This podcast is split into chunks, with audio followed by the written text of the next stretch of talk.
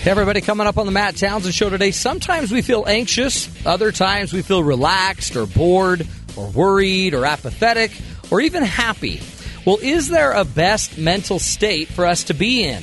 One leading psychologist thinks so. It's called flow, and we're talking about it right after the news with Katie Jarvis. Good afternoon. I'm Katie Jarvis with BYU Radio News. Authorities say that New York City police have arrested 19 people in the city's largest guns bust ever. Police recovered 254 firearms. The 10 month investigation that led up to the arrest started when police saw pictures on Instagram and they learned that gun sales were taking place in a recording studio in Brooklyn. The guns were brought to the city from the from North and South Carolina by traffickers traveling on buses. The man who abducted a 16 year old girl in California and killed her mother and younger brother named her family member as the beneficiary of his life insurance. He left over $100,000 to Hannah Anderson's paternal grandmother. Authorities say they don't know why he did this. He did have a sister who was still living. Hawaii authorities say the second shark attack in the state in less than a week has left a 16 year old surfer with leg injuries. The boy suffered injuries on both legs after he was bitten yesterday afternoon. On Wednesday, a shark bit off the of um, a shark bit off the arm of a 20 year old German tourist who was snorkeling in Maui. Health officials say Lyme disease is about 10 times more common than previously reported in medical documents. As many as 300,000 Americans are actually diagnosed with Lyme disease each year. Lyme disease is caused by bacteria transmitted through the bites of infected ticks and other insects. In world news, a mob in eastern India formed after a fast moving train ran over a group of Hindu pilgrims. They were crossing the train tracks at a crowded station. It happened earlier today, and at least 37 people were killed. Officials say the mob pulled the driver from the train, severely beat him, and set fire to the coaches. Other officials say the train was not scheduled to stop at the station and had been given the go ahead to go through. And that's the news. This is BYU Radio. I'm Katie Jarvis.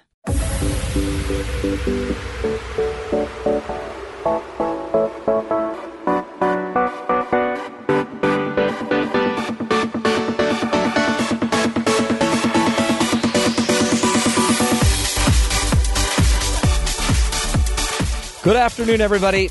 Welcome to the Matt Townsend Show. I'm your host, Dr. Matt Townsend, your relationship coach, your guide on the side, doing what we can on this program to give you some tools and a leg up in this crazy thing we call life. Good Monday morning. After, is it Monday? It's afternoon, isn't it? It's afternoon. Good afternoon on Monday to ya. Monday. Monday it is. So we're starting a new week and uh, I'm not quite in flow yet. I'm not in sync. Uh, it's always the first, you know, this is my first show of the week. I'm always a little off. Have you guys ever picked that up? Yeah.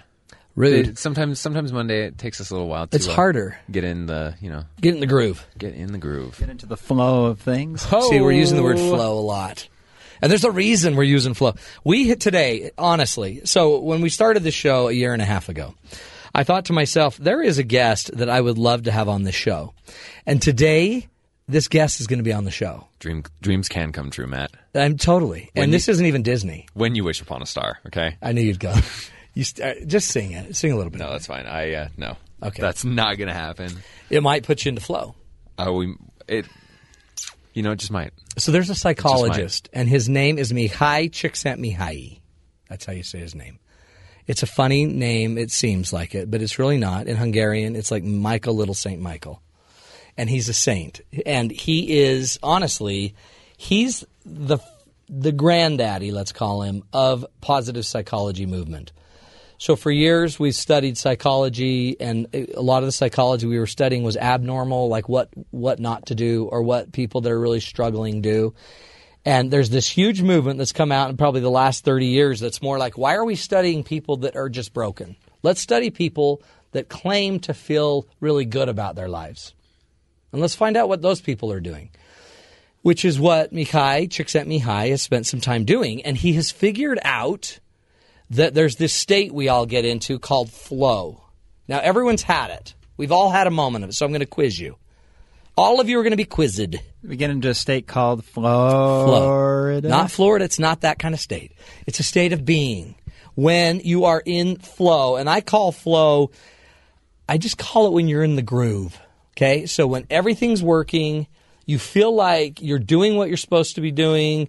You're you're totally in in uh, what's the word in sync. You get what you're doing. It's hard what you do. Like your job could be really hard, but you're nailing it. You're getting it. You're in sync, and life kind of seems to slow down for you a bit. Okay, it's called flow, and that he teaches is the is the optimal state of human living. It's called flow. Boom. Versus boredom versus angry versus anxious versus all, versus all these other states we could be in. He teaches us that there's a state of flow. And he also is going to teach us that you don't just luck into it.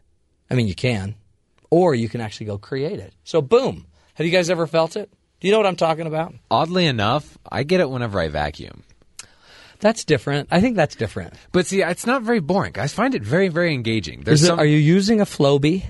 Because that's a different flow. is that is that That's a a, kind of vacuum? that's a hair vacuum. Oh. You cut your hair and you flow. No, no, I'm not. I'm, Okay. I'm actually using a uh, pet vacuum, you- but it's works Really? for me. Do you find um, vacuuming difficult?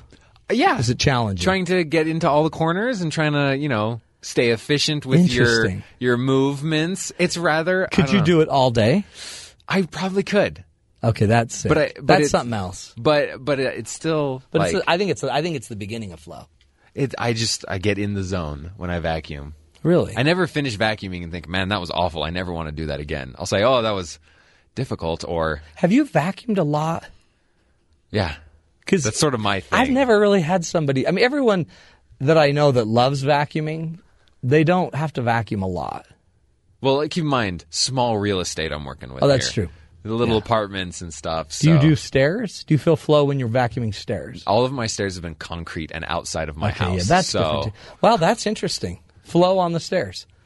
That's that's okay. I get it mowing the lawn sometime you see the whole like you're like erasing. because it's hard and you're exerting. yeah. And you, but and so I think he's going to actually talk about flow on like a bigger level. With probably like more important things like you know life and Yeah, happiness. yeah, not so much a task, but you could probably turn a task into flow. Hmm. What do you think, Matt? Um, I yeah, vacuuming. I can believe that. I don't. it's not weird, but personal you for can me. believe Yeah, it, I can sure. believe that. A few things like for flow for me, a few things come to mind. Um, when I did ballet, that was a big thing. 'cause it's Why? Super challenging. You're exerting yourself, but I had enough skill level that I knew that if I worked hard enough, Yeah. I could master it. Now, do you didn't feel flow? I bet at the beginning of ballet. No, and like the beginning of every year, you know, you have your summer Yeah. break, and then at the beginning of the year, I'd get in there. I'm like, what am I doing? I look Yeah, like this is yeah. hard. It was hard. It I feel clumsy. It's all these things. That's a, that's a sign because see, flow doesn't come until you have some skills. Yeah. you So got to I'd have to, some. Yeah, I'd have to you gotta build have the some skills skillage. back up. And I'm sure if I went back and did it now, I wouldn't feel that Yeah. either. I've lost all my flexibility. So, Hey, who hasn't? um, other things, writing papers is a huge one for me. I Do you get into flow? Do you? Okay, but see, at the beginning, aren't you? See, I don't like it at the beginning, but then I can get like I can get into a flow stream of consciousness. as, as soon as I figure out what my topic is, Mm-hmm. I'm pretty much good to go. really? Yeah. Really? Yeah, Because you're so- good at this. I, yeah, I love writing papers, but it always is a challenge because you never know quite what my professor is like gonna. You don't know- you don't know what he they want. you know, and I don't know. It's usually a new t- topic that I'm working with, maybe a new citation Mm-hmm. format. It's always super interesting, and I can just lose time. I just work on it for hours. It's like That's consuming. I have to set aside time too. for my other homework Do you to re- write papers. See, that's something that you that would be flow, Yeah, definitely. and you could do it forever. oh yeah. Could you write papers forever, or at some point, do you want to write something that you really want to write? Um, I usually want to write papers. Really? Yeah, Well, maybe you're in the wrong field. in the wrong field. Oh, I guess you're going to write play scripts, right? Or Screenplays. screenplays, play scripts. Yeah, well, and that's another like when other times I felt flow. Um, I made a short docu documentary Yeah. once um, for a film, local film festival just for fun because I wanted to try things out, and it was fantastic. That was kind of like really monumental because I enjoyed it so much, and I'd be sitting there on iMovie like. But see, that had to have been hours. hard. Yeah, it was. See, I think people mistake, they don't want it hard. And so if it's good, it shouldn't be difficult. Don't you think? Like, it seems like if you want something really to work and to get into flow, it also seems like it's got to be hard.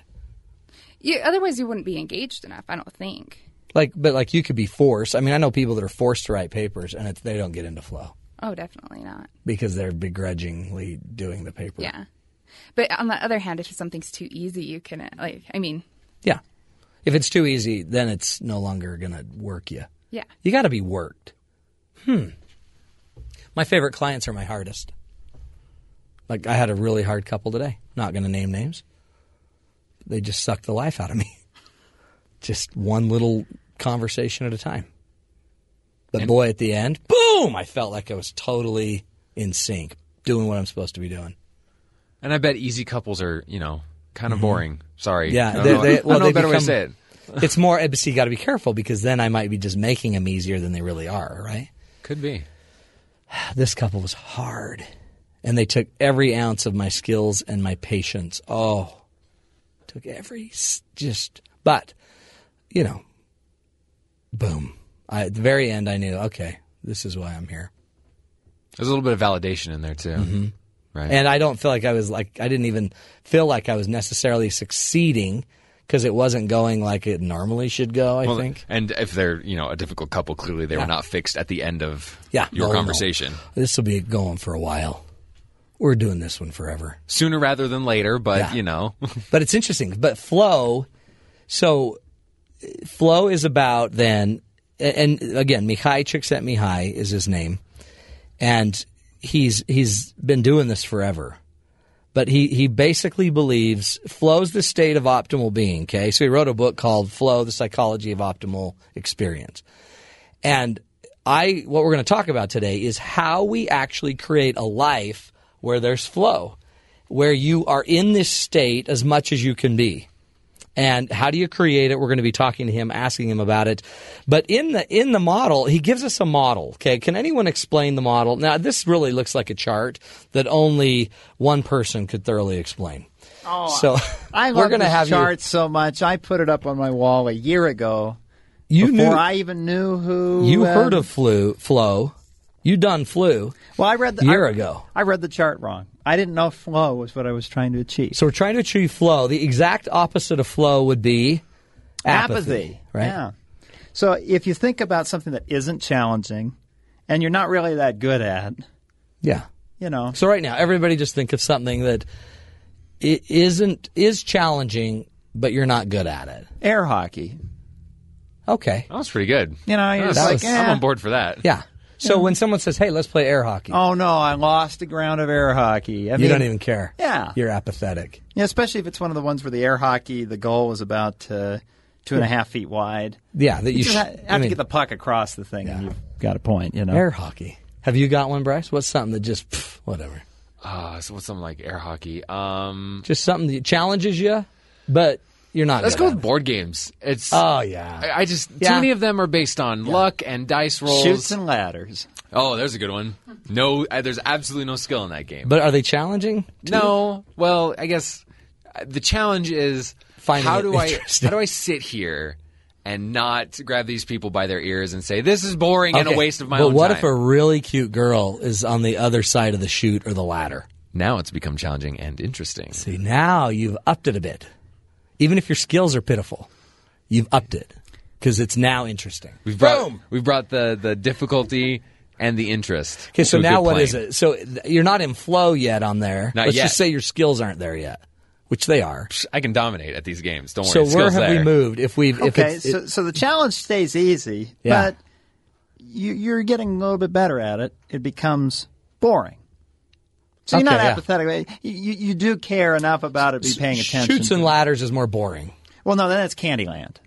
Okay, Where at Candyland, th- there are things you can do like rig the deck so you get the rainbow bridge. because it's just not challenging. Yeah, because if you don't rig the deck, Yeah. or, or or rig it so you know that the other player is going to be pulling every other card. Make sure you put uh, is it uh, Plumpy or whoever that takes you all the way back to the beginning. You see, this is how out of it I am. I don't even know.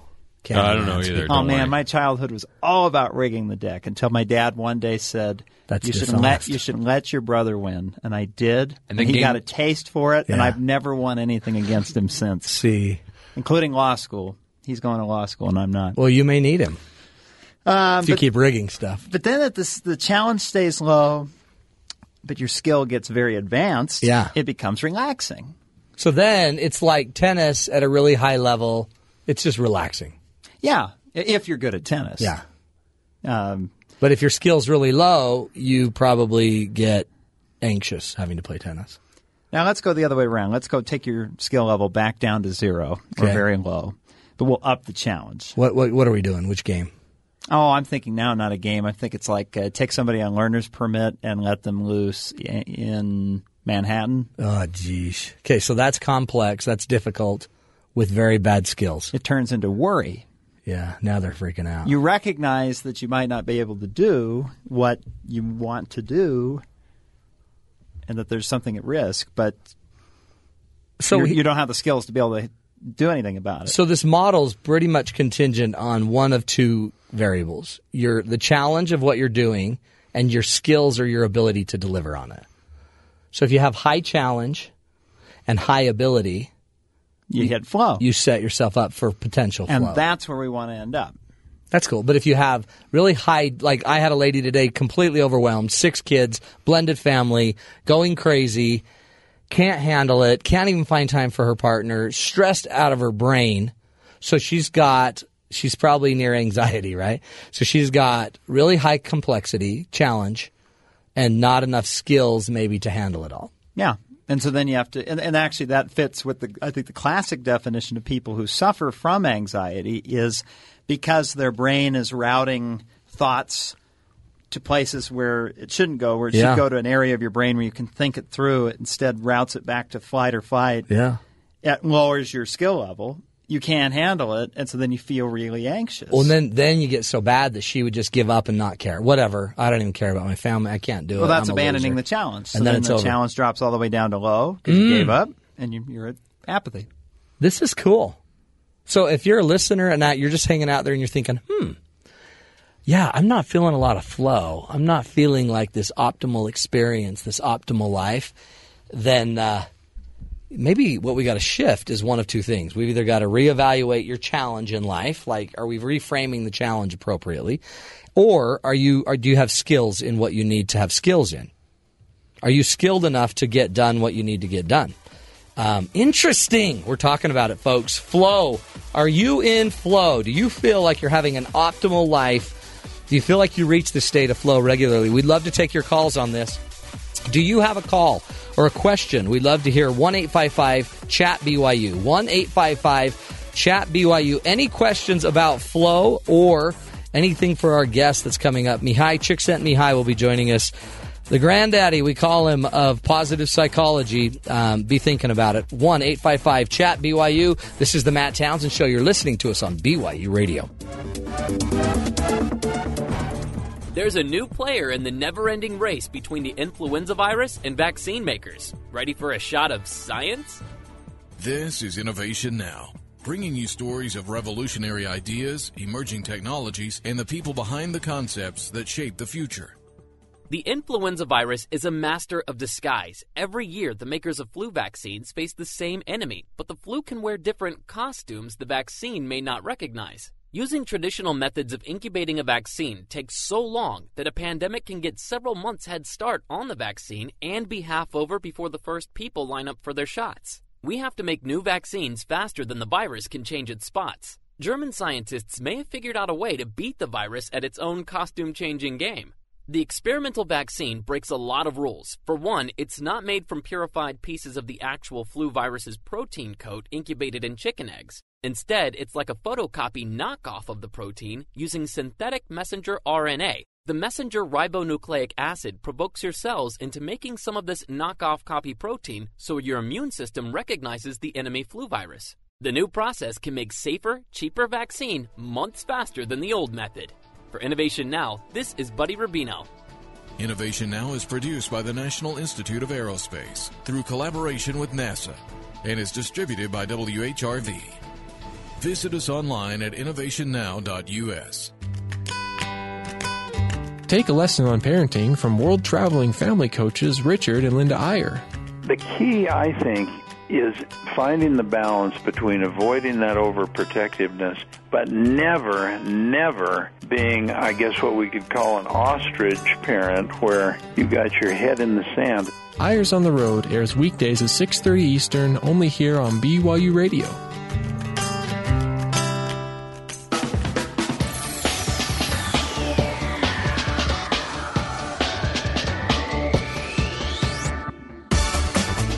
Welcome back, friends, to the Matt Townsend Show. Do you ever just feel like you're worried, you're bored, you're anxious, you're just too relaxed?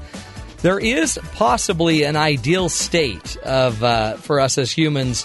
The state we're talking about is called flow, and in a minute we're going to be bringing on uh, somebody I truly respect as just a great pioneer in the field of positive psychology is going to be joining us. Mihaly Csikszentmihalyi is going to be joining us. And uh, he's the father of the theory of flow, the psychology of optimal experience. So think about it, folks. Do you feel like you've ever been consistently, as consistently as I guess you can be, in a state of optimal living, where you feel like your kind of time slows down, you're in sync, you're in groove, you're in this flow? We are going to be talking about it, but before we bring on um, our great expert, we're going to go to our uh, our second great expert on the show, our own Bryce Tobin. Bryce, flow. It's the best thing for you. It's the best thing for you. Bryce just has a few feelings he'd like to share about flow. Look, I don't want you to take this the wrong way, but I'm about to rant. This is the Bryce is right.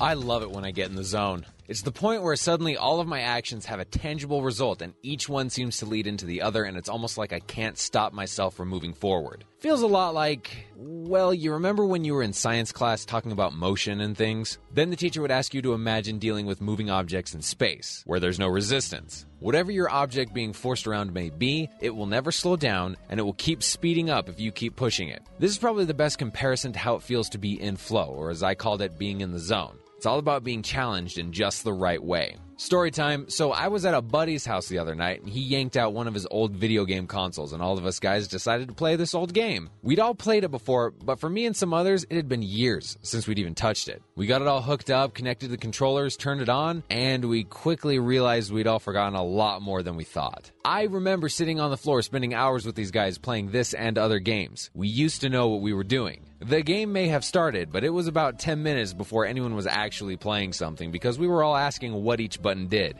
Then we started playing and quickly forgot everything we had just reviewed. So there we were, fumbling about in frustrated nostalgia. We're getting picked off and we can't give a rebuttal because we can't figure out how to. I'm walking into walls while looking at my feet. I'm just about at that point where you propose that we stop this and forget it ever happened. And then I see someone coming after me and something happens. It's almost like I stopped thinking. I wasn't in my body making things happen. My fingers remembered exactly what to do. I mean, I still got stomped because my opponent was much better than me, but I still remembered what I was supposed to do. After the confrontation, I don't know what I did. I'm not sure how I did it. I don't know if I could do it for you again, but I was able to get in the zone because I was challenged in just the right way. So, this brings me to my point. Why are we trying so hard to make things easier all the time? If the key to happiness was easiness, then WD 40 would be the key to euphoria. And while it can create some joy, it's far from being that good. And when you think about it, it's no wonder we're all unhappy and bored. Everything is becoming hands free, intuitive, user friendly. Our brains are hardly ever being pushed. Instead, we should try to make things just the right flavor of difficult. Because too hard is bad, we know that.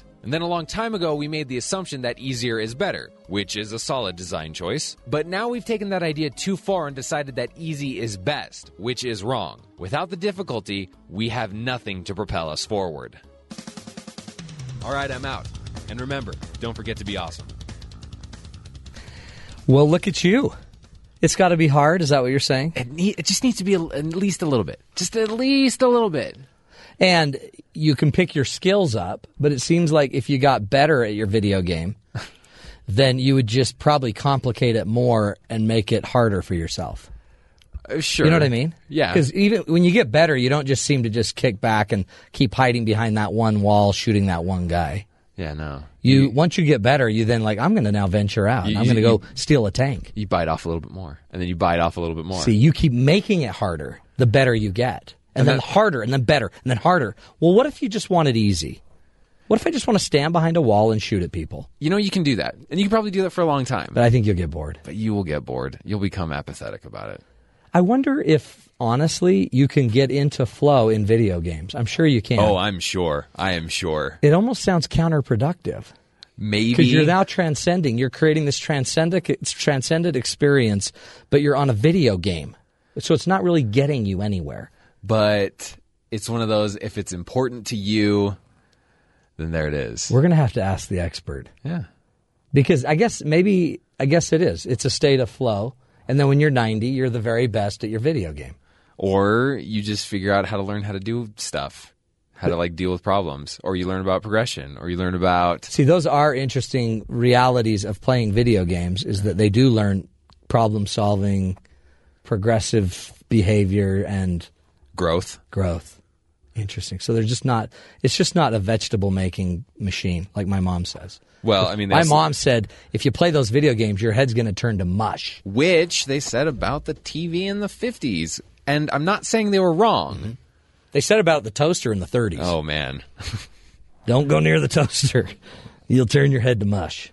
But I mean, you know, we all our lives are better with the toaster, okay?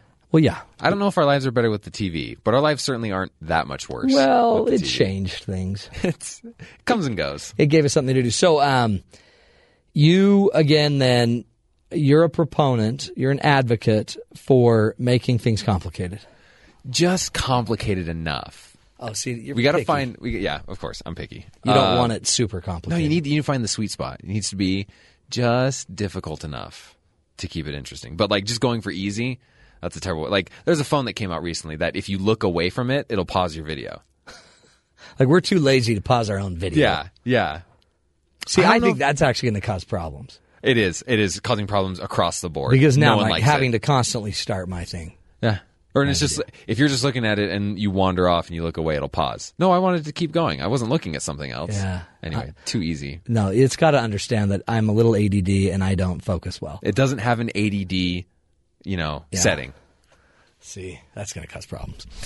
Well, I appreciate it, Bryce. Great job. We're going to be uh, taking a break, and when we come back, we're bringing on the the guru. Okay, now he'll he'll hate to be called that, I'm sure, but he is the co-founder of the International Positive Psychology Movement. Dr. Mihai Csikszentmihalyi is going to be joining us.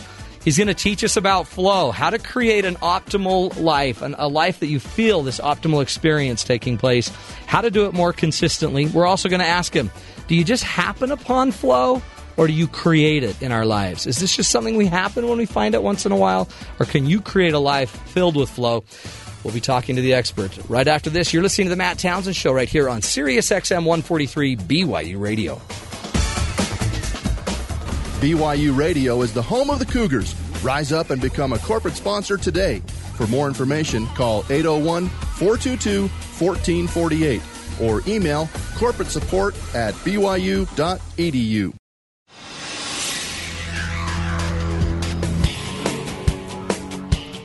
Good afternoon. I'm Katie Jarvis with BYU Radio News.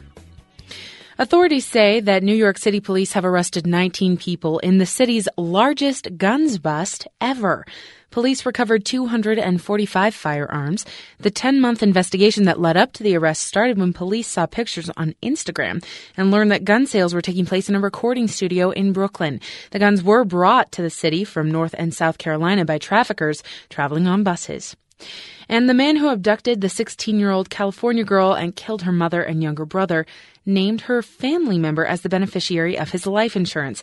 He left over $100,000 to Hannah Anderson's paternal grandmother. Authorities say they don't know why he did this, but they believe it was part of his obsession. Authorities say a limousine fire that killed five nurses trapped in the back was sparked by a mechanical problem. The blaze broke out on a San Francisco Bay Bridge earlier this year because of failure of the rear suspension system. They say no charges will be filed. The limo operator is being fined $1,500, though, for having more passengers than allowed. And health officials say Lyme disease is about 10 times more common than previously reported in medical documents. As many as 300,000 Americans are actually diagnosed with Lyme disease each year.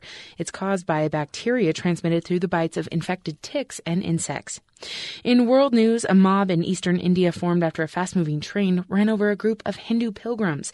They were crossing the train tracks earlier today. At least 37 people were killed. The mob pulled the driver from the train and severely beat him, and then they set fire to several of the coaches. And parts of the Philippine capital are waist deep in flood water after torrential rains. Outside of Manila, thousands of people across the coastal and mountainous northern regions have fled to emergency shelters. At least two deaths have been reported, and there are reports of many people being trapped on rooftops. And that's the news. This is BYU Radio. I'm Katie Jarvis. Where can they find it? They can find it on Twitter at BYU Radio. Scroll oh, through there, you can heavens. find that. I love it. Looking for more BYU radio? Then follow us on Twitter for behind the scenes looks into our studio, updates on our shows, exciting announcements, and constant discussion of Cougar sports. Plus, you can connect with our show hosts and guests. Just follow BYU Radio on Twitter and join the conversation. Talk about good. Are you listening to one of our talk shows? Do you have something you want to say? Then call in and talk with our hosts. The number is 855 Chat BYU. That's 855 242 8298.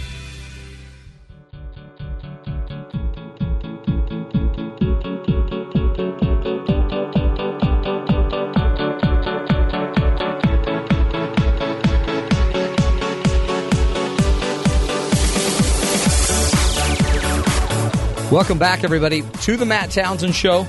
Today we're talking about this concept called flow. Okay, flow, also known as optimal experience. You know, this transcendent state of being that we're in. And I don't want it to sound too heady, but, you know, academics are going to give it a really cool name like that. It could be being in sync, it could be in the groove. But it's not just kind of just one situation. The the bigger I think picture is being able to take our life and place it in this state of flow. So sometimes think about it. Have you ever just spent weeks in a state in a state of apathy, or hours even, maybe a weekend? Like yesterday, I was two days ago. I had a head cold. Actually, I guess it started Friday, and it was bad. Like uh, my head was like, "Ow, this hurts.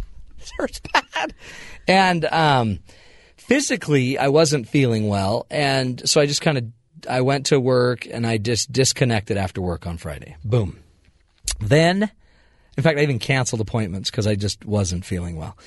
Then Saturday, I have a radio show I didn't do. Didn't do it. And had to teach a workshop. And I just vegged all day. Now, I was probably in this state of vegging because physically my brain wasn't working because I think there was sinus pressure squishing my brain. Now, I'm not a neurologist, but I'm pretty sure it was sinus pressure. And um, then uh, Sunday, vegged all day. Veg, veg, didn't even go to church. Sinner, call me sinner. I'm a sinner. But my head hurt. And so I sat there and I and I thought back for three days. I've been in this state of like not caring, true apathy. I believe it was brought on by a little physical ailment, right? Then I thought back, you know, I've had that state before. And then I realized I get in that state about four times a year where I just take a three day vacation, but it's usually a, a, sickness like that. I get sick like that. Do any of us just get like totally apathetic and we're just done? I'm just done with life. It's too hard. It's too complicated. I don't care. You ever felt like that? Well, long term, that's not going to serve us. Um, nor is just a continual state of partying and having fun. I mean, that's just overly relaxing. At some point, you've also got to accomplish something, right?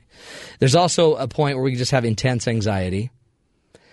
So, if we had to choose those three, okay, anxiety, apathy, or relaxation, is one of them healthier than the other? Hmm. I don't know. Well, our guest, and we're trying to get him on the phone, so don't think we're just leading you on. We're trying to get him on the phone, but he is uh, he's a guru and maybe that's why it's harder to get on the phone. His name is Mihai Csikszentmihalyi. Is his name? He's that's a Hungarian name. I believe it actually means Michael, Little Saint Michael. But uh, this incredible man, um, back during World War II, was just a young man, a young boy, eight or nine, ten years old, I think, and he got to experience and see the war in action. So imagine being an eight year old during the war, World War II, and he's he's just seeing the poverty, he's seeing the the pain that people are going through, and it, it engaged in him this idea of happiness and what drives people to be happy. And so from that, he kind of just grew up with that question in mind. And post war era, he started noticing that after the war, things, people seemed happier and life seemingly got better.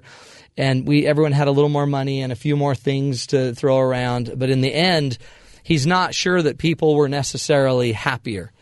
So over time, he he really he he get he started getting more intrigued by this, and then he tells a story just while we're trying to get him on the line. He tells the story of how he was uh, in Switzerland at a ski resort just as the snow was all melting, so there wasn't a lot you could do. He didn't have money. He was probably a young, probably almost college age student, probably couldn't find um, how to, you know, how, what's he going to do? You can't go ski, and he couldn't afford to go to the movies.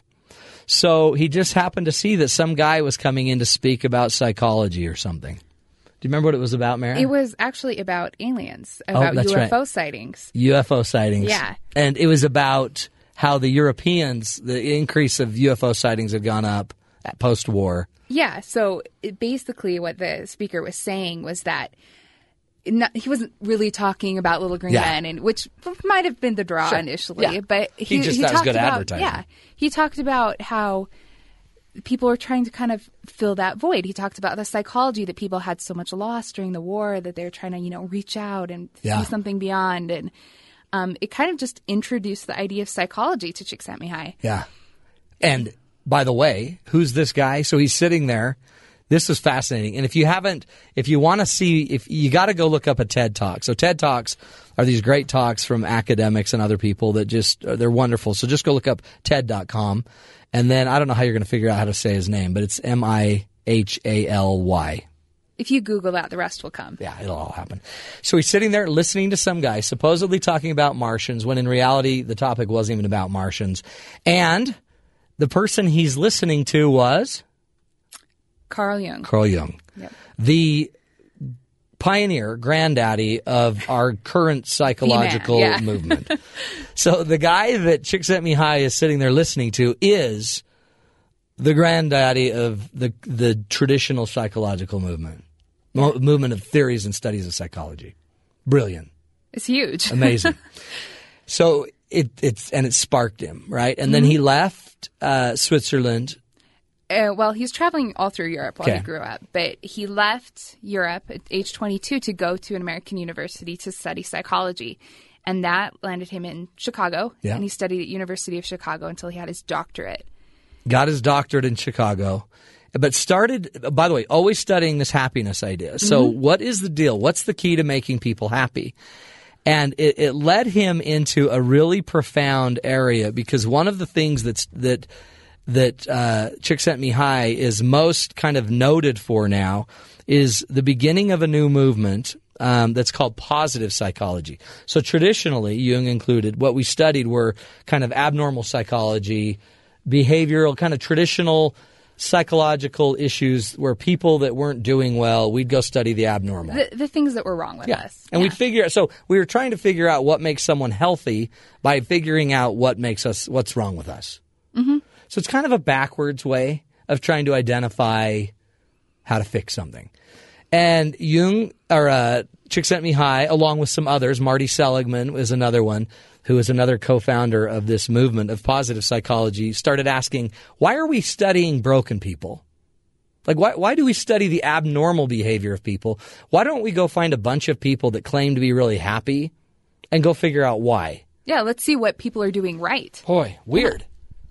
Imagine. Weird. it really is, though. But so maybe it's one of those things where you just can't study.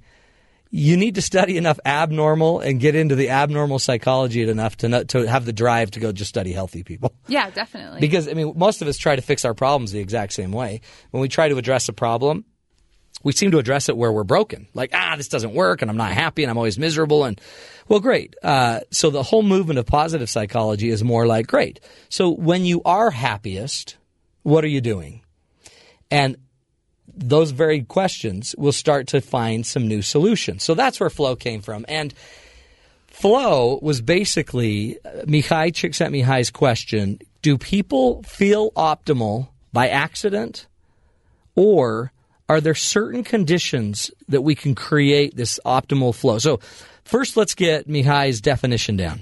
Yeah. So this is a quote from Csikszentmihalyi, and he he talks. This is how you feel when you're in flow. He says, "Being completely involved in an activity for its own sake. The ego falls away. Time flies. Every action, movement, and thought follows inevitably from the previous one, like playing jazz. Yeah. Your whole being is involved, and you're using your skills to the utmost." Ugh. So it's being not only just mindfully engaged, Yeah. physically engaged, you're using everything you can. And and by using everything you can, you're just you're kind of achieving this optimal experience. You're doing the your very best. No, I, okay, so that's huge. And that's actually, if you notice, he, he equated it to playing jazz. It's this space where um, it's a creative space. Mm-hmm. It's this, uh, it's kind of a reflective space where you're, you're you're you're a participant in it, but you don't own it. You don't just control it. You're able to adapt to what's happening in the space. So you're, there's always a little tension. I mean, in jazz kind of music is, a- is a great example of that. There's always just a little bit of tension to know what's going to happen next. There's always a challenge. Yeah. Yeah. And if you've ever watched jazz musicians play, it's like one of the most fascinating Yeah. things. I mean, it's they have to be completely in the moment to, in order to communicate with each other. And so you look at you know, the bassist is looking across at the pianist, and they kind of look at each other, and they know where the other person is going. That's huge. It, it's yeah, it's fascinating. That's a great example of flow. Don't you think? Definitely, yeah. Well, I mean, and uh, so, but some of you are out there sitting there thinking, "Oh, well, that would be great," but you know, I've got to put food on the table, and okay, so great. So when you approach it, and what he found out is, you don't just have to happen into flow.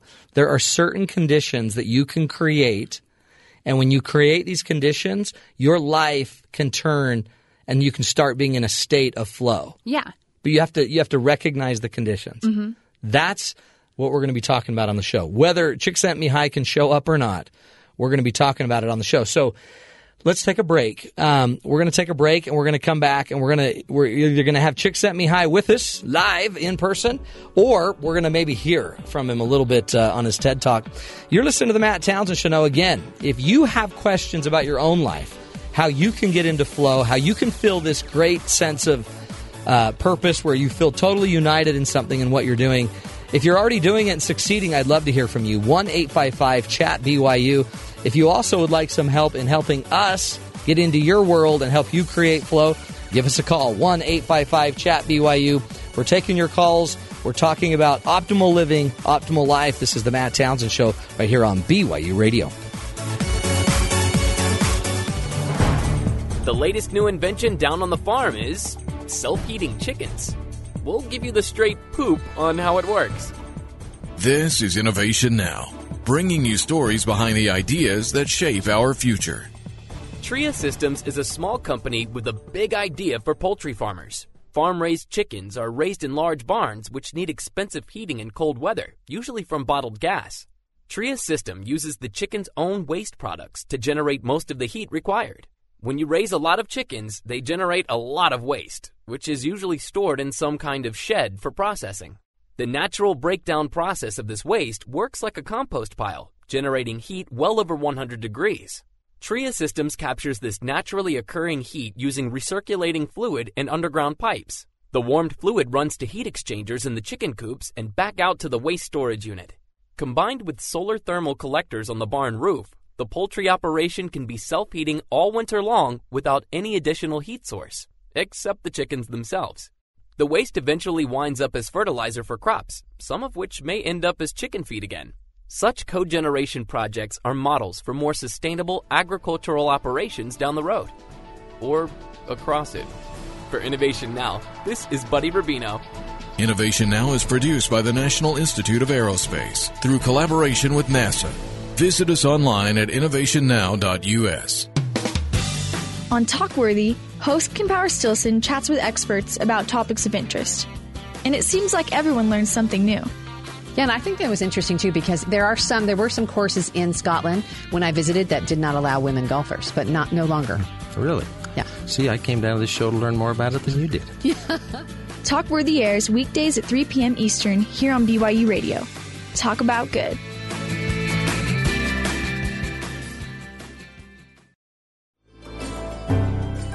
Coming soon to BYU Radio, the Appleseed Tellers and Stories.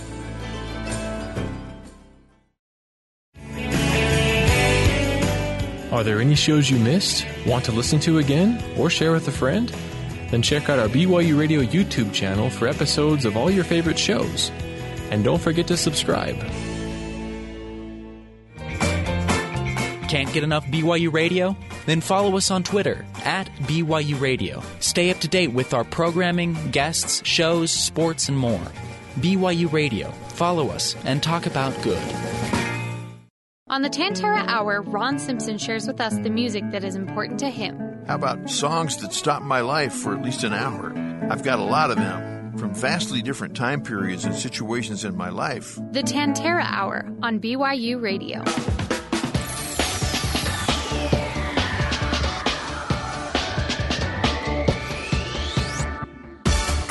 Welcome back, friends, to the Matt Townsend Show.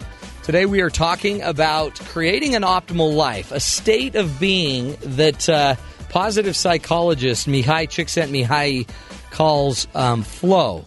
Flow is this when you're involved in this activity that you love being involved in. The activity alone is wonderful. Your ego kind of sloughs away. Time flies by. Your action, your movement, everything kind of seems to slow down a bit. And um, you just get in this groove of life. And the research about that, uh, you know, he calls it flow, but he has an interesting experience and kind of uh, history to where the concept of flow came from. It did come from some of the Greeks and some of the Greek language. So let's listen to Csikszentmihalyi and his talk from TED Talks as he explains this state of being.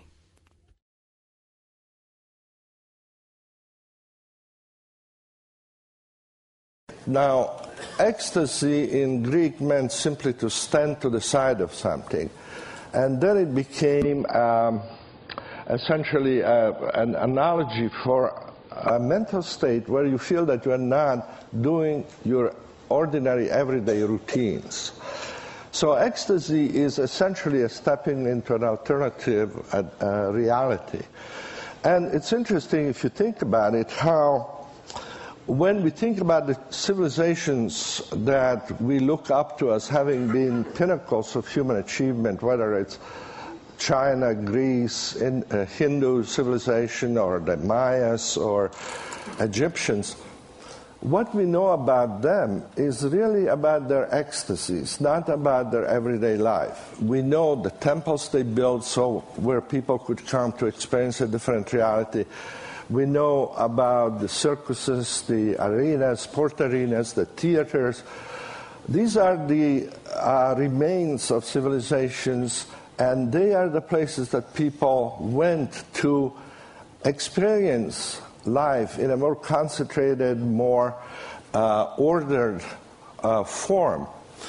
Now, this man doesn't need to go to a place like this, which is also this place, uh, this arena, which is built like a Greek amphitheater, is a place for ecstasy also. We are participating in a reality which is different from that of everyday life that we're used to. But this man doesn't need to go to there. He needs just a piece of paper where he can put down. So, one of the things that Csikszentmihalyi is talking about, which is fascinating um, when it comes back to your life, as we go back in history and we look at the Greeks and we look at the Romans and you look at um, the Mayans and all of these people, all that we have left to figure out where these people were in flow were all of the great kind of accomplishments, the pyramids, the um, the great amphitheaters, the, you know, the great um, the great sources and sites you know, think about it. Think about what the Greeks were known for, their roads and their their travel and their colosseums and I mean the Romans and so one of the things he's alluding to is as, as a civilization, what we tend to hold up is this state of flow. And think about it in our own world today. We look at somebody like a Michael Jordan and a LeBron James and these guys as the ones that are in flow. Yeah, I mean, Michael Jordan, the whole court slows down for him. LeBron James, the whole court would slow down for these guys. Peyton Manning, it would slow down and he could just throw that ball. The reality is, um, and we notice, we revere people for that. We revere the, the Oprahs and all of these people who seemingly have a life so in flow where their talents and their, their abilities are, are used. We make coliseums for these. Now, the research from Csikszentmihalyi, though, shows it doesn't just have to be. Flow is not just for our top athletes. Flow is not just for the greatest singers and the greatest performers. Flow is for everybody. Every one of us could feel a state of flow with our own family, with our own friends. And so that is one of the reasons I really wanted to talk about this on the show. Think of your life.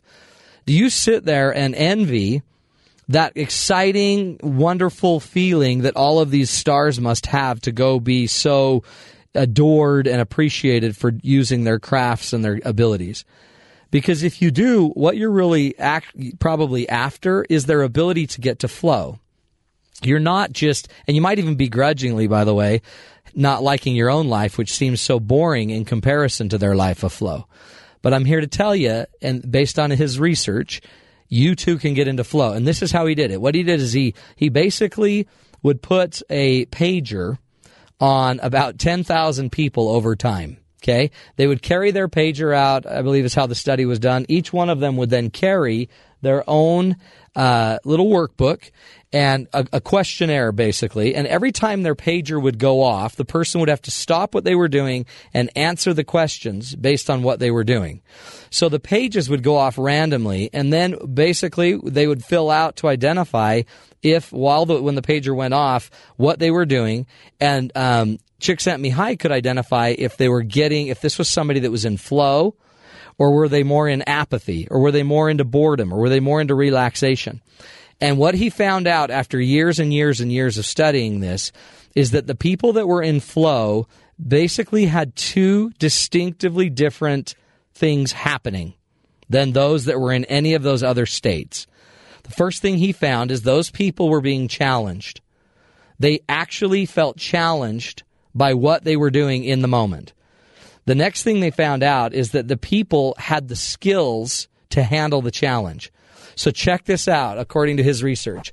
It's not not being challenged in life. The people that were most in flow were those that were being challenged and had the tools to deliver on the challenge.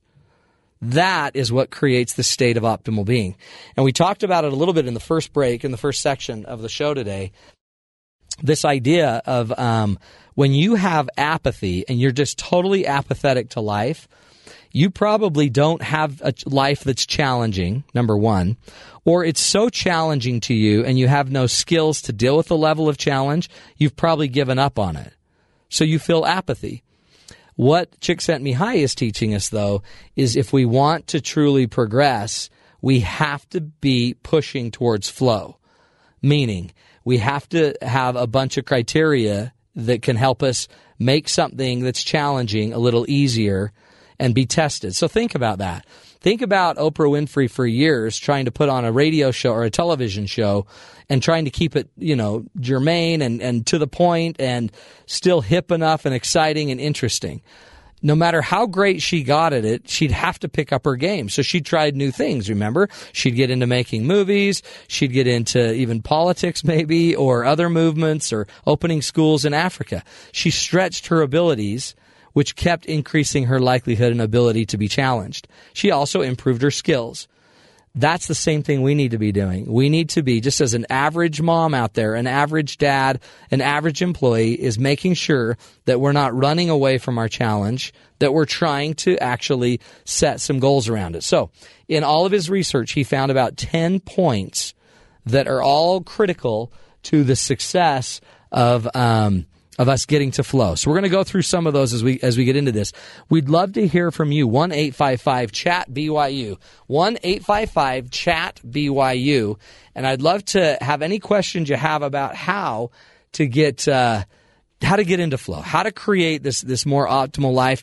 Love to hear some of the scenarios you're facing in your own world, and see if we can't apply this concept of flow uh, more appropriately to your life. Maybe take some of the lessons that Csikszentmihalyi has taught us and bring them into your life. So give us a call one eight five five chat BYU. Again, anybody that calls in and gets in on the line, we'll be giving them a book from one of our past guests. We have a bunch of them to give away, so we'd love to hear from you, um, so we can give you one of these books.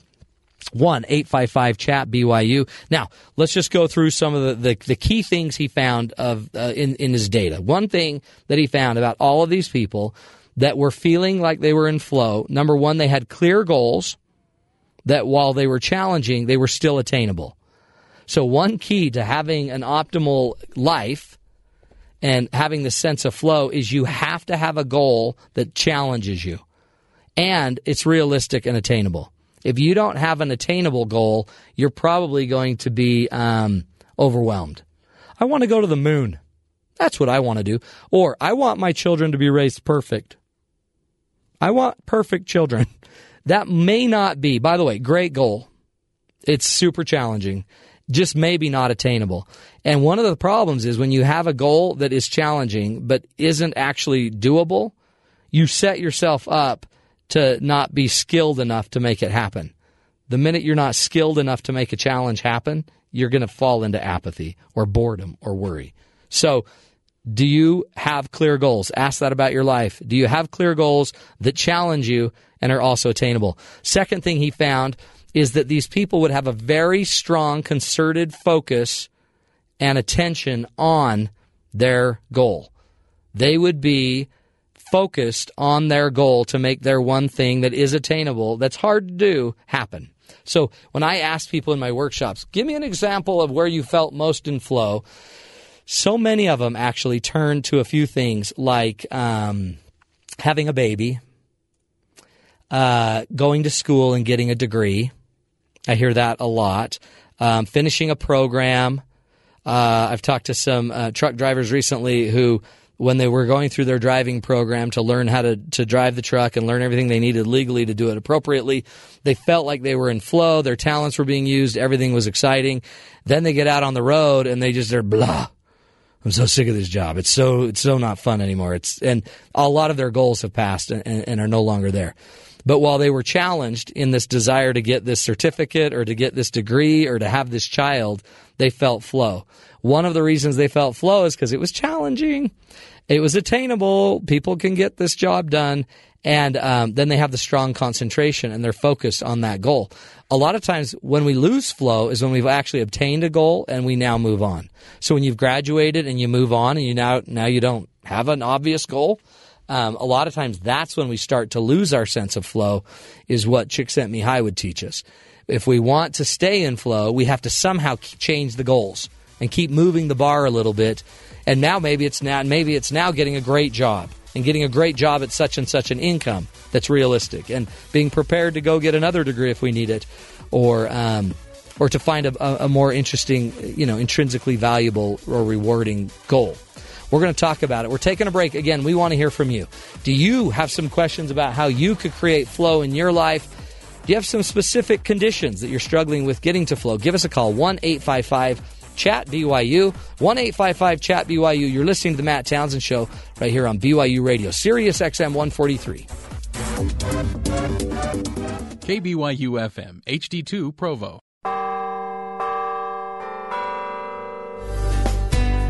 I think that we need to draw these connections every single day. Get your day started off on the right foot. The Morning Show with Marcus Smith, weekdays on Sirius XM 143 BYU Radio. Talk about good.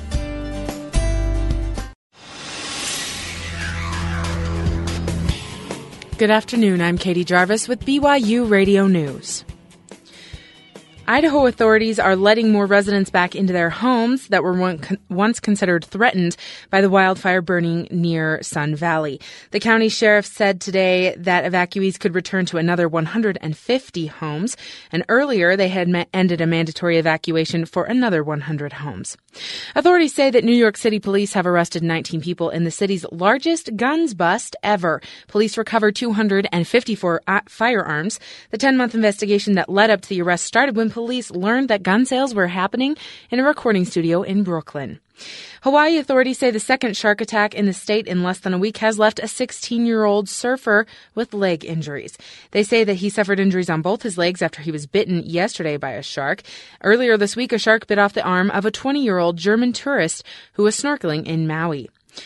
Health officials say Lyme disease is about 10 times more common than previously reported. As many as 300,000 Americans are actually diagnosed with Lyme disease each year. Lyme disease is caused by bacteria transmitted through the bites of infected ticks and insects. In world, in world news, a mob in eastern India formed after a fast moving train ran over a group of Hindu pilgrims.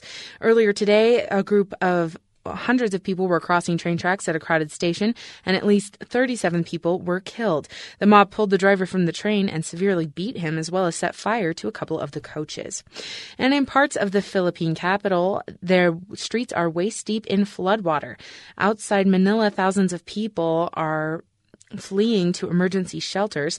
At least two deaths have been reported so far, and other reports show that residents are trapped on rooftops. Security forces in Egypt say suspected Islamist militants have shot and killed 25 off duty policemen. They ambushed two minibuses carrying the officers in Egypt's Sinai Peninsula. The killings came just a day after security forces killed 36 detainees during a riot on a truck convoy headed to a prison north of Cairo. And that's the news. This is BYU Radio. I'm Katie Jarvis.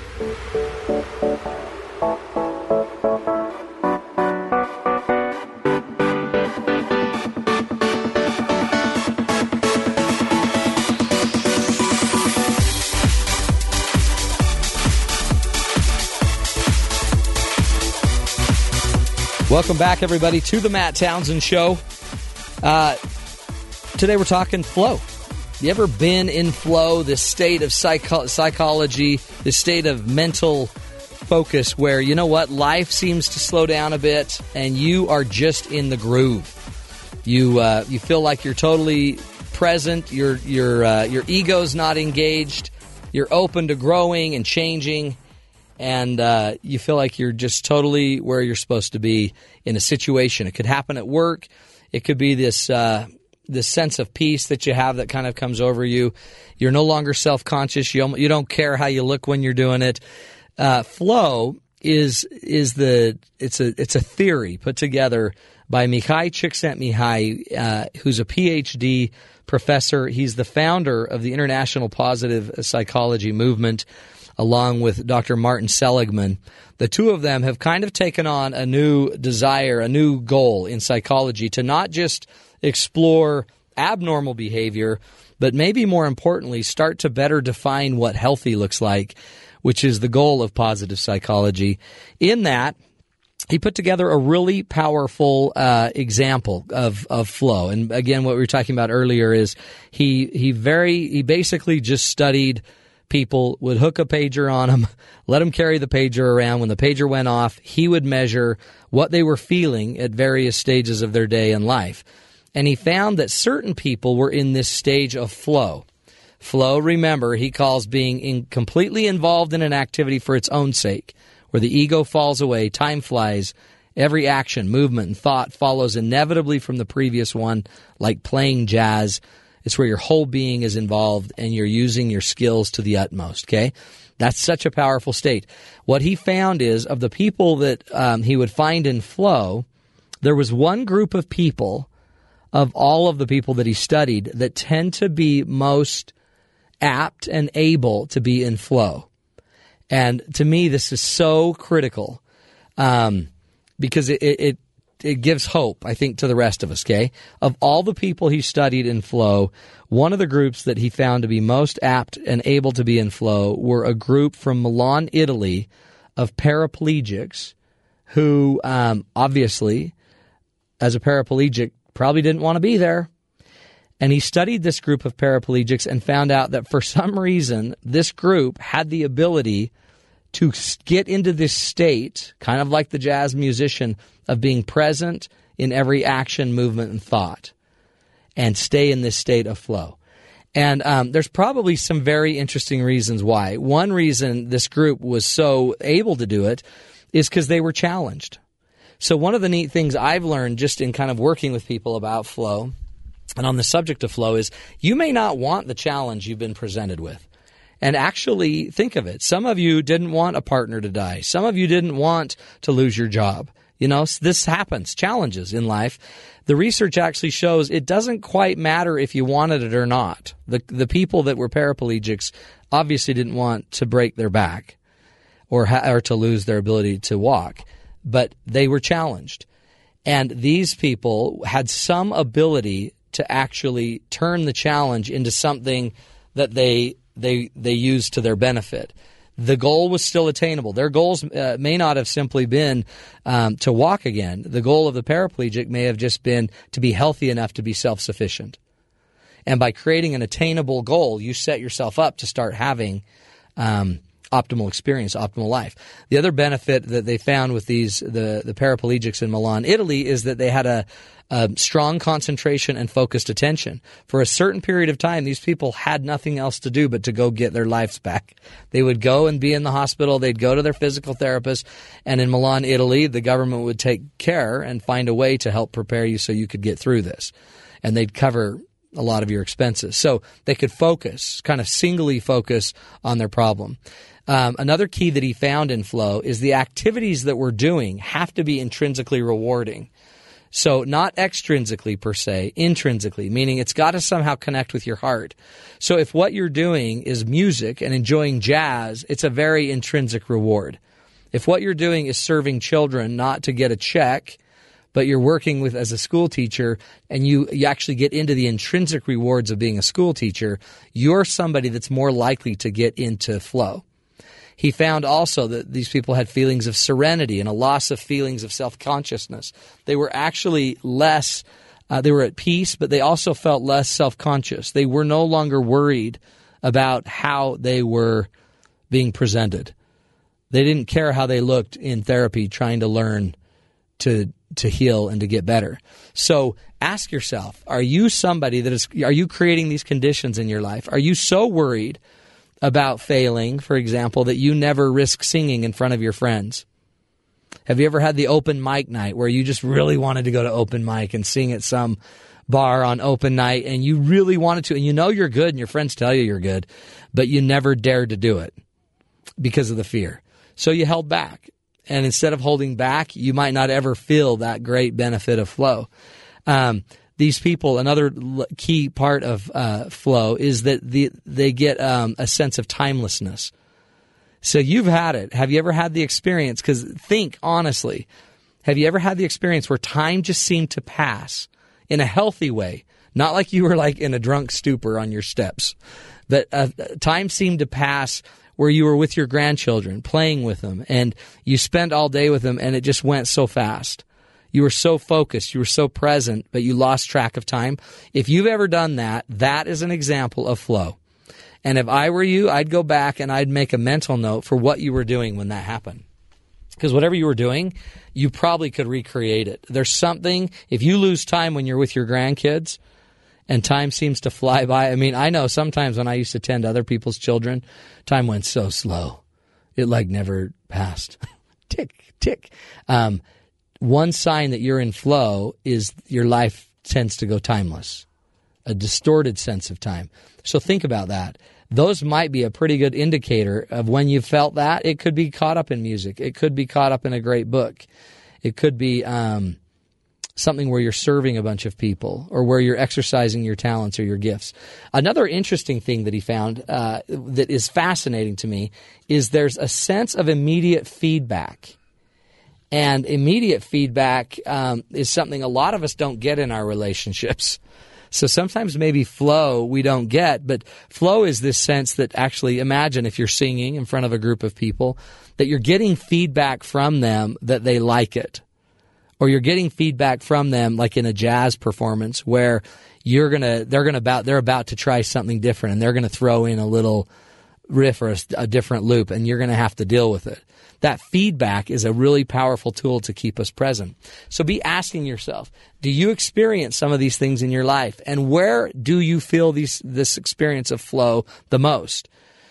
Do you feel it in um, your relationships? Because I think relationships would be a great space where we could probably create a lot more flow in our lives. I always teach that there's there's three basic keys to creating flow. Number one, you got to have an interesting challenge. Number two, it, you got to have a reasonable plan. You got to have a plan that's productive enough that it's going to get results. It's reasonable. It's doable. Okay. And um, the third thing is you've got to have focused action. What I find is I sit down with people. They come to me with an interesting challenge. Some, by the way, just come to me with a challenge. They don't find it interesting. My husband's a jerk and I'm sick of him. My wife never touches me. She doesn't care. Um, interesting challenge, I always say. Wow, that's an interesting challenge. Sounds like you want your wife to touch you more. that's interesting. Uh, by the way, if they don't find it interesting, like if they're sick of it, predict what they'll do with it. What do people do with a challenge they're sick of? They give up on it, which leads us back to our little grid that we were talking about earlier in the show, which makes us get more anxious, which makes us get more frustrated or exhausted or worried. Do you have an interesting challenge?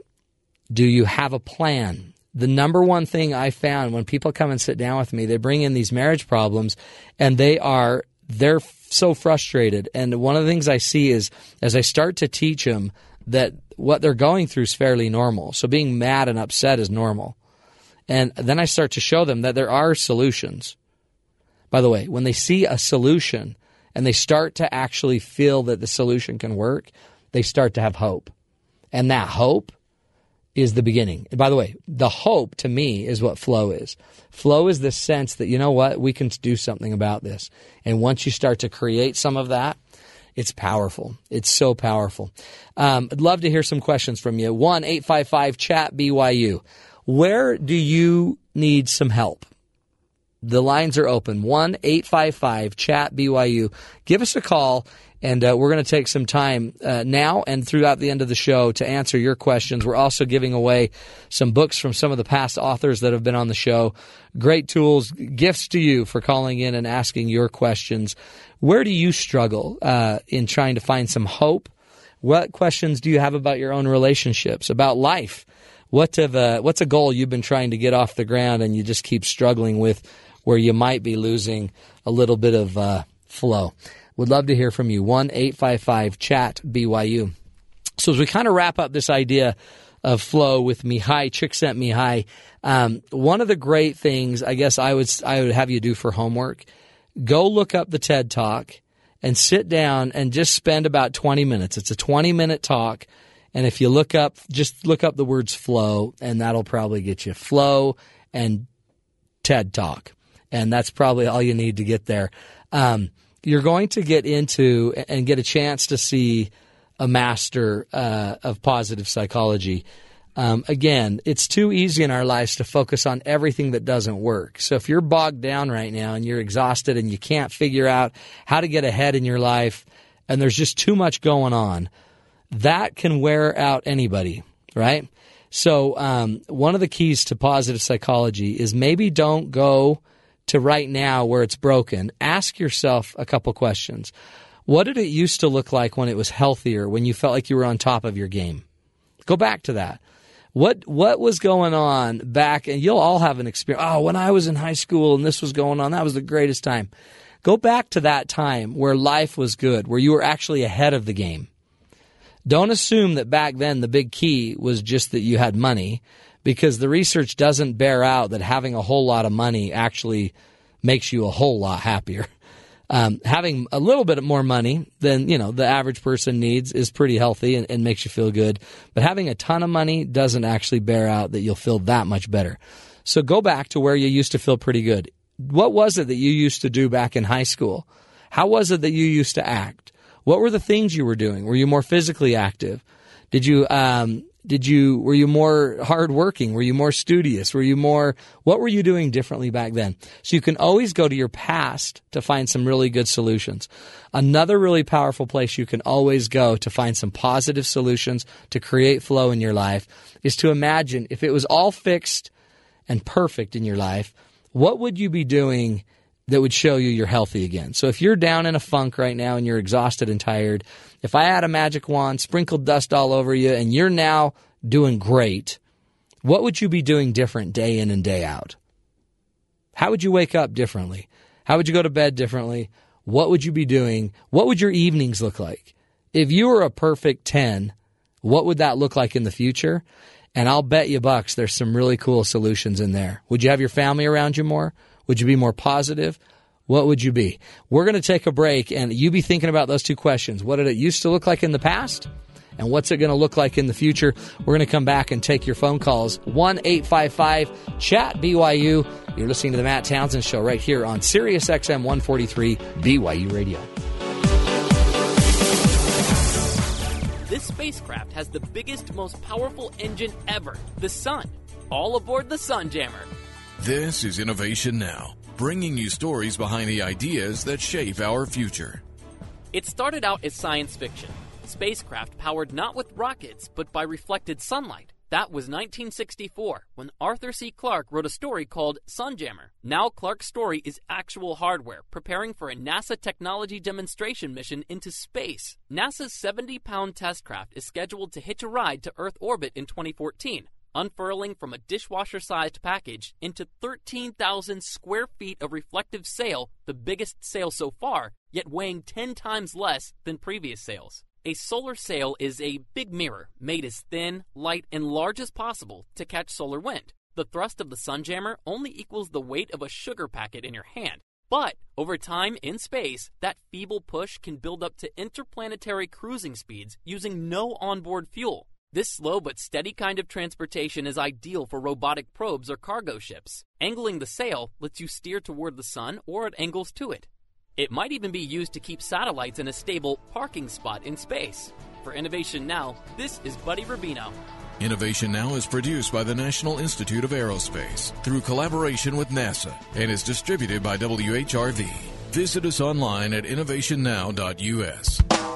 Listen to Notes from the Kennedy Center for insights from scholars, diplomats, and world leaders. I found that if we get together, if we share our strengths, if we pool our knowledge, if we get a very clear, simple focus and try to do something quite simple, that even those few simple actions, which seem so little, can have an extraordinary impact. Weekdays at 2 p.m. Eastern here on BYU Radio. You listen to the news. Now, hear the rest of the story. It's kind of a high power group to have here. You've got these uh, great academics. Notes from the Kennedy Center on Sirius XM 143 BYU Radio.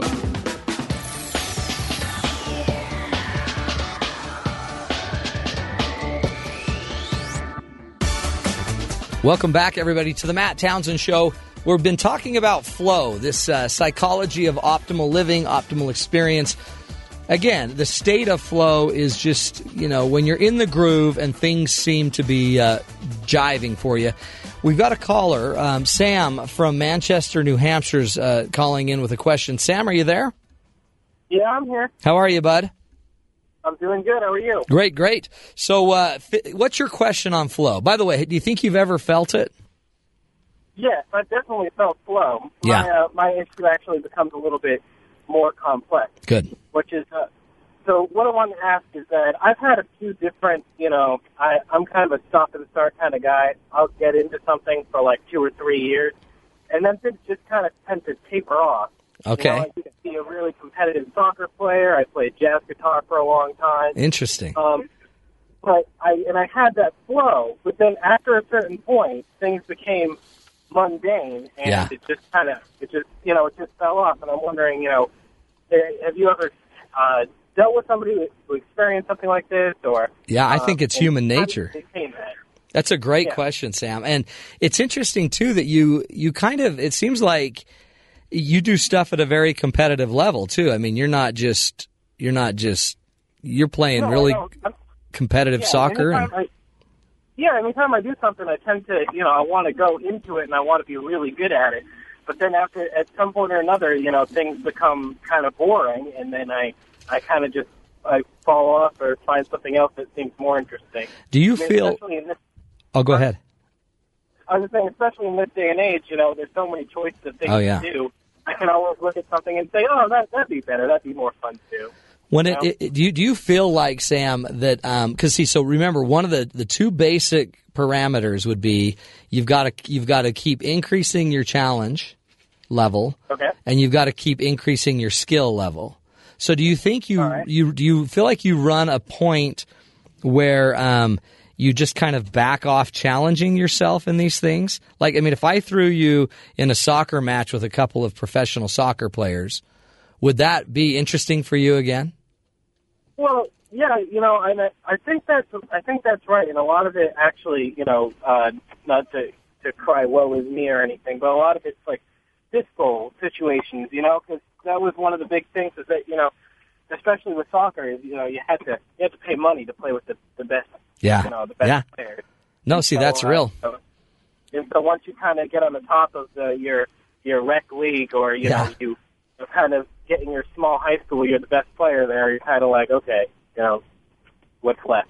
Well, and two, and then sometimes you run out of age. You know, you kind of you get to a point where like I'm kind of old to be trying to go pro. yeah, exactly. So I'm gonna I'm 22 now. I'm trying to figure something else out. Yeah, I'm going to need to back it down. It's interesting, um, but so the principles probably apply. You may just have run out of something because one of the keys to this is there has to be something that's intrinsically rewarding for you. And sometimes what you might be finding out in some things is that um, you actually are running out of something that val- that you value intrinsically. I mean, there might be a point with soccer on a field that it's no longer the same thing it used to be for you. And so, does that make sense? The reason why. Well, yeah, that was mainly the reason why I left was because it became a thing between me and my father, and less of me and me. Oh, interesting. Yeah. So, so then all of a sudden, but then you went to jazz too, right? Yeah, exactly. How did that How did that play out for you? Well, that played out with. Uh, I ended up going to school in uh, New York City for it, and then uh, and then I, you know, it just kind of it became one of those things where I wasn't willing to sacrifice my whole life to be a jazz player, which Oh. is what those people do. I mean, you That's right. practice twelve hours a day, and that's you know that's how you spend your time. Yeah. You know, No, that see, so notice want a little bit more- that's yeah, not that wasn't a challenge you wanted. That wasn't you something you were passionate about and interested in. Yeah, I was just kind of trying to find my trying to find my way. I'm actually transferring to BYU in the winter. So Oh, are you really? Now, so one of the things I guess I would challenge you to do is um, I would just try to go live the principles on a new thing. I mean, I think come, when you come to school, same thing's going to happen. Challenge, and it's got to be you know skills, and then you'll master BYU, and then you'll go get your next degree. And so, I, I maybe one of the keys to flow is the desire, the willingness to just keep trying it. And and then trying it i've noticed with my own family like uh, all of a sudden where i find my some of my most intrinsic value are in all of the things i never get paid for. It's right, yeah, being a dad it's you know it's uh, so I think part of this is just keep looking, and I, I would challenge you as really for homework. This is your homework. You didn't know you'd get homework, did you, Sam? all right. But I really want you to be looking. I want you to be looking for your next um, thing that intrinsically rewards you, something that you would do for free the rest of your life anyway because you just love doing it. All right. Make sense? Well, and thank you very much. thank you so much. And hey, give us a call back or come visit us when you're uh, at BYU because then we want to hear the follow up. All right. Thank you very much. Thank Matt. you, Sam. Appreciate it. Appreciate the call. Uh, I really think you probably helped some other people out there. I mean, again, I don't know that any of us are just going to find that one thing that we can ride and flow the rest of our lives. I'd learn the principles. You've got to be challenged and you've got to be skilled. And if you start to get a little bored, but you're still into the idea, then increase the challenge and increase the skill level.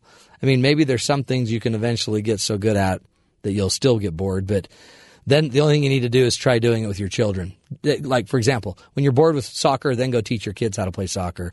That'll change your entire game. Kids mess it up. Let's go to Corinna in Winslow, Arizona. Corinna, welcome to the Matt Townsend Show. Thank you. How are you? I'm good. How are you? So great and good to have you on the phone. Um, what's your question? Okay, I was just um, five years ago. I went through a weight loss period. I, I lost 110 pounds. I, Wow. I was 269 and I dropped 110 pounds. Congratulations. Oh, thank you, thank you so much. And it was um, it was a great thing. I started becoming very active and much more healthy. Of course, I started hiking Mm-hmm. avidly, and I um, ran a 5K and have since ran two more and a 10K, and just things felt really, really good. And then I remarried my husband lived in Winslow. I was actually living in Prescott at the time. Uh-huh. And there's beautiful places to hike, amazing places to hike. And Winslow's a real barren, real flat kind of area. There's there's nothing much as far as the way of mountains or that kind of thing. Right. But anyway, my husband and I were married for almost two years. Uh, well, we've been married two years. I stayed in Prescott for a year and a half to get a daughter through high school, and then I've since moved over to Winslow. And I was going to school when I was in Prescott, and I stopped going to school. I and I'm I've kind of stopped everything. Yeah. And I'm starting to put the weight back on, and and in my mind, it's all Winslow's fault. Right. You know, I, Yeah. I, I know as silly as that sounds, and I I hate that I'm not on track anymore. Yeah. I, I felt so much better. Notice it's so much easier to blame Winslow, right?